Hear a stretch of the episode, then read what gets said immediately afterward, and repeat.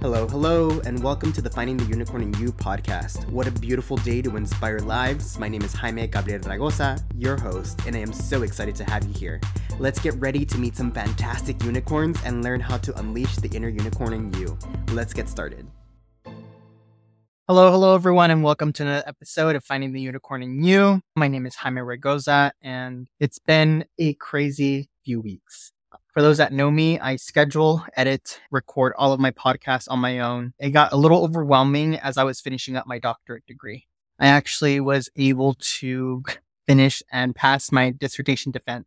I am officially a doctor. My name is now Dr. Jaime Gabriel Raygoza. It was very overwhelming.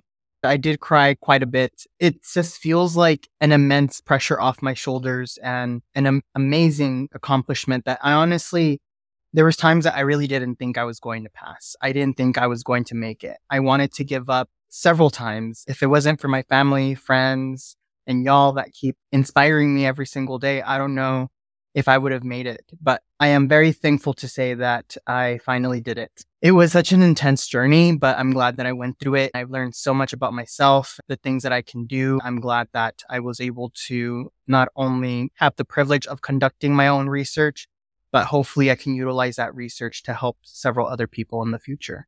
Today's episode is going to be a little bit different. I'm not interviewing anybody today. I'm going to start introducing some solo episodes. I know that you haven't really got to know me very much other than through me interviewing other people. I would really like to share my knowledge and my tips with y'all so that you can really tap into that inner unicorn and find that potential that is inside of a lot of us, when we start reaching the age of 30, we start going through this. Am I good enough? What am I doing with my life? What's my purpose? It can get tough sometimes, very overwhelming, especially when you feel like nobody else gets you and nobody else can get you out of your head to be able to accomplish whatever you want to accomplish. It's hard when you don't even know where your own destination. I know that I struggled with that when I was younger and honestly, when I hit 25, I started having my quarter life crisis. It was very overwhelming because I didn't know what I wanted to do. I didn't know what my passion was, what my purpose was, what it was I put in this world to do. I truly believe that every single person in this world was placed here for a purpose. You are meant to do something great, but some of us get, get lost on the way. That's why I opened up my business, Raygoza Consulting, to be able to help people get to that point, be able to untangle and unstuck them from the inside of their mind and really help them pursue the passion that they have, helping them through self discovery, group and individual coaching, collaborative groups, and bringing joy back into your life with some laughter yoga. There's several different techniques and things that you, that one can do to be able to really tap that inner self and go through that self discovery journey. I really challenge you to come with me during these solo episodes and continue watching the episodes with my guests and really find the skills and the talents that each individual comes and even the advice that I give you to be able to help you through your journey. I'm going to start adding more of this type of narrative into this podcast, more of my personal journey and how I got to where I am now. I've gone through a pretty challenging journey myself. Not many people know this, but English was actually my second language. I grew up speaking only Spanish at home.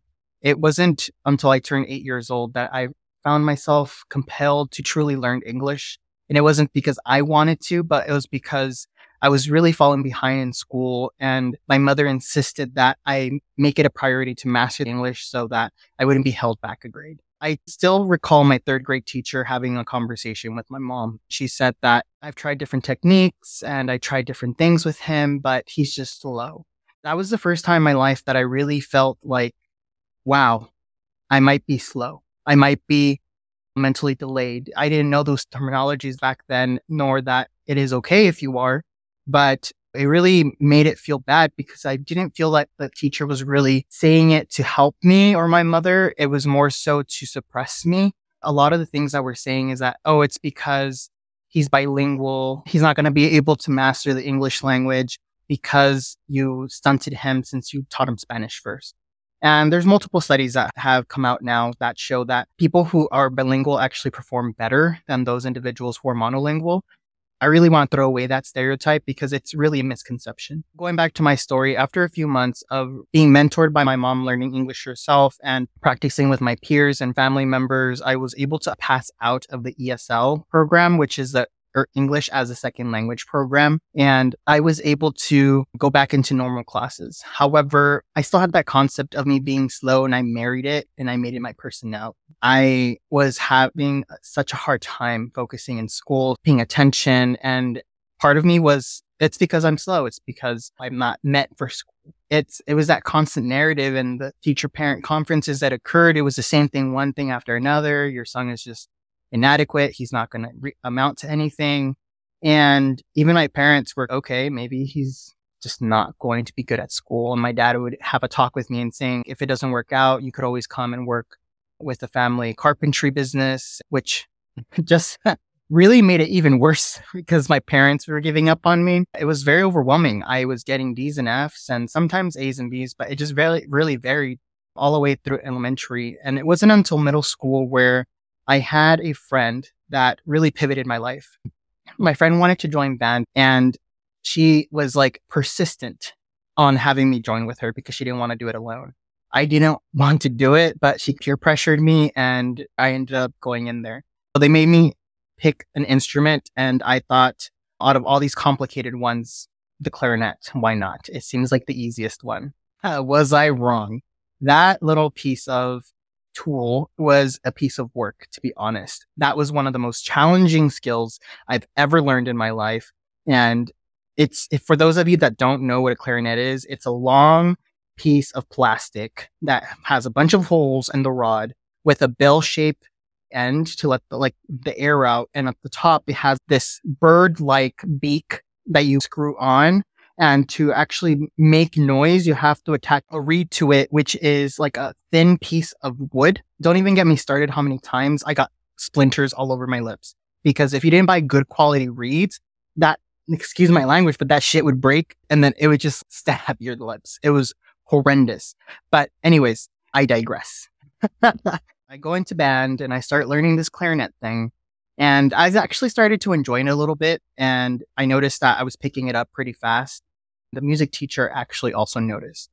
She would consistently come hover over me and would give me a lot of advice. She put a lot of special attention to me. It was different because I've never had someone focus on me and what I was doing. I was always getting scolded for being too loud or distracting everybody else or for just being the bad child. This was the first time that someone really started acknowledging and appreciating my talent and what I had to offer. It got to the point where my music teacher went and talked to my mom and told her that if I continued to practice, that she saw that I had the potential to pretend to be like the best in class. She was convinced. She told my mom I should probably enter private lessons. And she pretty much guided us to different places that we can go, but it was very expensive. And being a first generation Hispanic, we just didn't have money for that type of thing. My mom talked to her and said, we probably can't afford that. The teacher said, I have so much faith in him.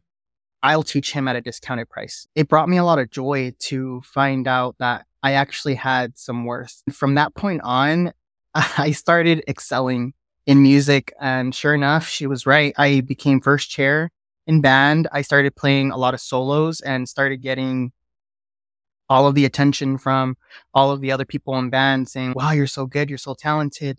My grades started improving too because I had this surge of confidence that leaked into other areas of my life. I started to really feel that I was good enough, that I did have talent and that I wasn't slow because if I were slow, then I would be slow in everything. It really challenged the preconceptions that were instilled in me from that one teacher long ago. And it wasn't until this, my middle school said, Hey, we're going to have a school wide talent show. And this is like a big thing Everybody applies. You win $250 if you win. And back then, it's still good money, but back then that was worth a lot more than it was today. Everybody was super excited. Then I said, I want to play the clarinet. Why not? I pick a piece that was not like a classical music, like the original hot cross buns or the things that you usually see people play with the clarinet or that type of instrument. I picked You'll Be in My Heart by Phil Collins and from the iconic movie Tarzan, which was pretty still newish back then. And oh, wow. It, I took hours and hours practicing to master that piece and memorize it because I didn't want to have the sheet music block me from the audience. I remember I go up on stage and it was like this big thing. They did in the outside field and there was chairs. It seemed like a little mini Coachella. I go up on stage and I was really nervous. I just remember taking a deep breath, closing my eyes and I started playing. I had so much passion coming out of me. I started even crying because of how emotional I got playing that. I was really putting my heart and soul into it. A lot of people were in awe to the point where I started hearing in unison, people were actually singing the lyrics as I was playing the song. Everybody was so captivated. I opened my eyes and I saw teachers just staring at me. Everybody was full on paying attention where other performances, they were rowdy. It was like dead silent. People were just listening to me play. I was so excited and I ended up finishing the song. People all stood up and started clapping. And that's where people started calling me the clarinet boy. And it was the whole thing. And there was two talent shows that happened per year. So you had the opportunity of winning $500 at the end of the year. If I didn't mention it already, I actually won first place. So the second one that was later that year, I decided to do Titanic because it was so popular back then. And a lot of people knew that song. And oh, wow, that one was so emotional. I cried throughout the whole song as I was playing, and people in the audience were also crying. My mom actually came to watch me. She recorded it. She was crying. Teachers were crying. And I got goosebumps when I look up. People were with their flip phones back then and they were just waving it back and forth. It was just like this so romanticized, very high school, like musical type of like thing where it was just like, that doesn't happen in real life. I'm that guy. Like I was giving major main character energy. And it was, wow, I was, I'm getting chills just like thinking about it because it was such a huge moment in my life where it, I just had so much confidence in myself and so much pride in myself for being me and knowing that I was able to play something so beautiful like that just to fast forward and cut the story short, I won first place every single time, four times in a row. So this, I ended up getting like a thousand dollars from that school. Who knows what I did with that money at that age? But they said I was that little child prodigy that was going to do really well. My teacher was very passionate that I should compete and I should go for to get my MFA and really study that and perform professionally. I was all in it. I was like, yes, let's do it. This is my passion. I'm going to do this as a job. Like, why not?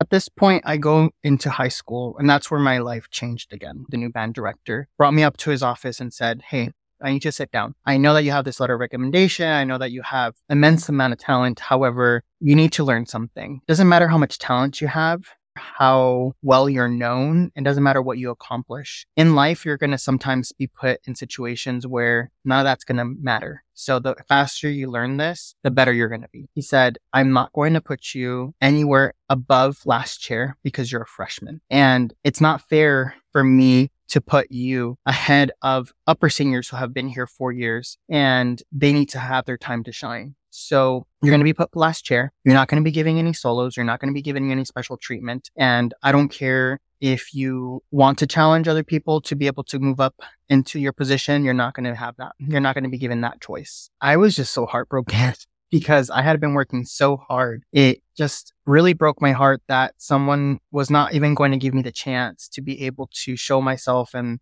my abilities and what I was able to do, I said, you know what? Fine. I'm just going to stick it through. I still had my private teacher and I just kept going. Even though I couldn't move up in band, I talked to my private teacher and she encouraged me to apply to be in other bands outside of high school. And sure enough, I got into the Rose Parade, which for those that don't know, it is a highly competitive. Thousands of students from all over the state go and co- try to compete to get a spot in the Rose Parade and I got it on my first try. I talked to my band teacher and I told him like, Hey, I'm so proud of it. And he's okay. What do you want me to do with that? Good for you. And he was just so discouraging. Like he did not care that I was doing well, nor he cared for my well-being. And he just kept dismissing me every single time. After being put down for two years, I gave up. I quit my private lessons. I quit band and I started doing bad in school again. And if there wasn't for my high school friends and my family and some amazing teachers that I had in high school, I don't think I would have graduated because of their constant reassurance and support. I was able to graduate with a 4.25 GPA from high school with honors. I graduated with my bachelor's degree. I graduated with my master's degree. And now I just graduated with my doctorate degree. I surpassed expectations of people that mentors that they shouldn't have been my mentor to begin with. Those individuals were pushing their conceptions of what life was and their disappointments and trying to make it my reality. The lesson through this story is don't put yourself in a situation where you are being thrown negative things about yourself and being brought down to a level where you are living somebody else's reality. You have to be able to believe in yourself and really do that self reflection. Are the people around me supporting me? Are they being my biggest fan? And are they truly helping me to achieve my goal? Sometimes the reasons we feel stuck and the reasons that we feel inadequate in life is not due to what we think about ourselves. It's what we have grown to believe about ourselves based on what other people believe of us even the most healthiest plant is going to die in salted soil. And people are going to throw salt at you and they're going to throw negativity in you to push you down to a level where you won't be able to succeed. For those that aren't familiar with the crab effect, there is this phenomena in nature where if you put several crabs into a bucket, one, when one crab tries to escape, other crabs actually pull it back down. Fishermen don't even need to put a lid on the bucket because crabs will naturally bring everybody else down to their level and not allow anybody to escape. This phenomenon occurs with humans as well. Some people, reality is failure and that's what they feel life is. They try to convince you their reality and their notions of how life is. Whenever you try to escape, they'll bring you back down. They'll say, you're not worth it. Why are you doing that? They're trying to second guess you. And every time that you're trying to reach your purpose or your goal or your what life dream, they will bring you down do that self reflection and ask yourself, are these ideas that I have in my head mine? Or is there somebody else that's whispering in my ear and telling me that I'm not good enough? I can tell you right now, you are good enough. I really hope that you do that self audit to discover your worth and discover whether you are in a right environment and surrounded by right people that are going to help you because you are worth it. You are worth the investment and you are worth the effort. And honestly, just because it seems difficult and it seems impossible for someone else doesn't mean that it is for you. Live your own truth, live your own reality. And with that, I will end this episode. Thank you so much for listening and tuning into the podcast. I really do enjoy making this type of content. And if you haven't done so already, feel free to leave me a five star review so that this type of content can get pushed out to several other people and help different people along their unicorn journey.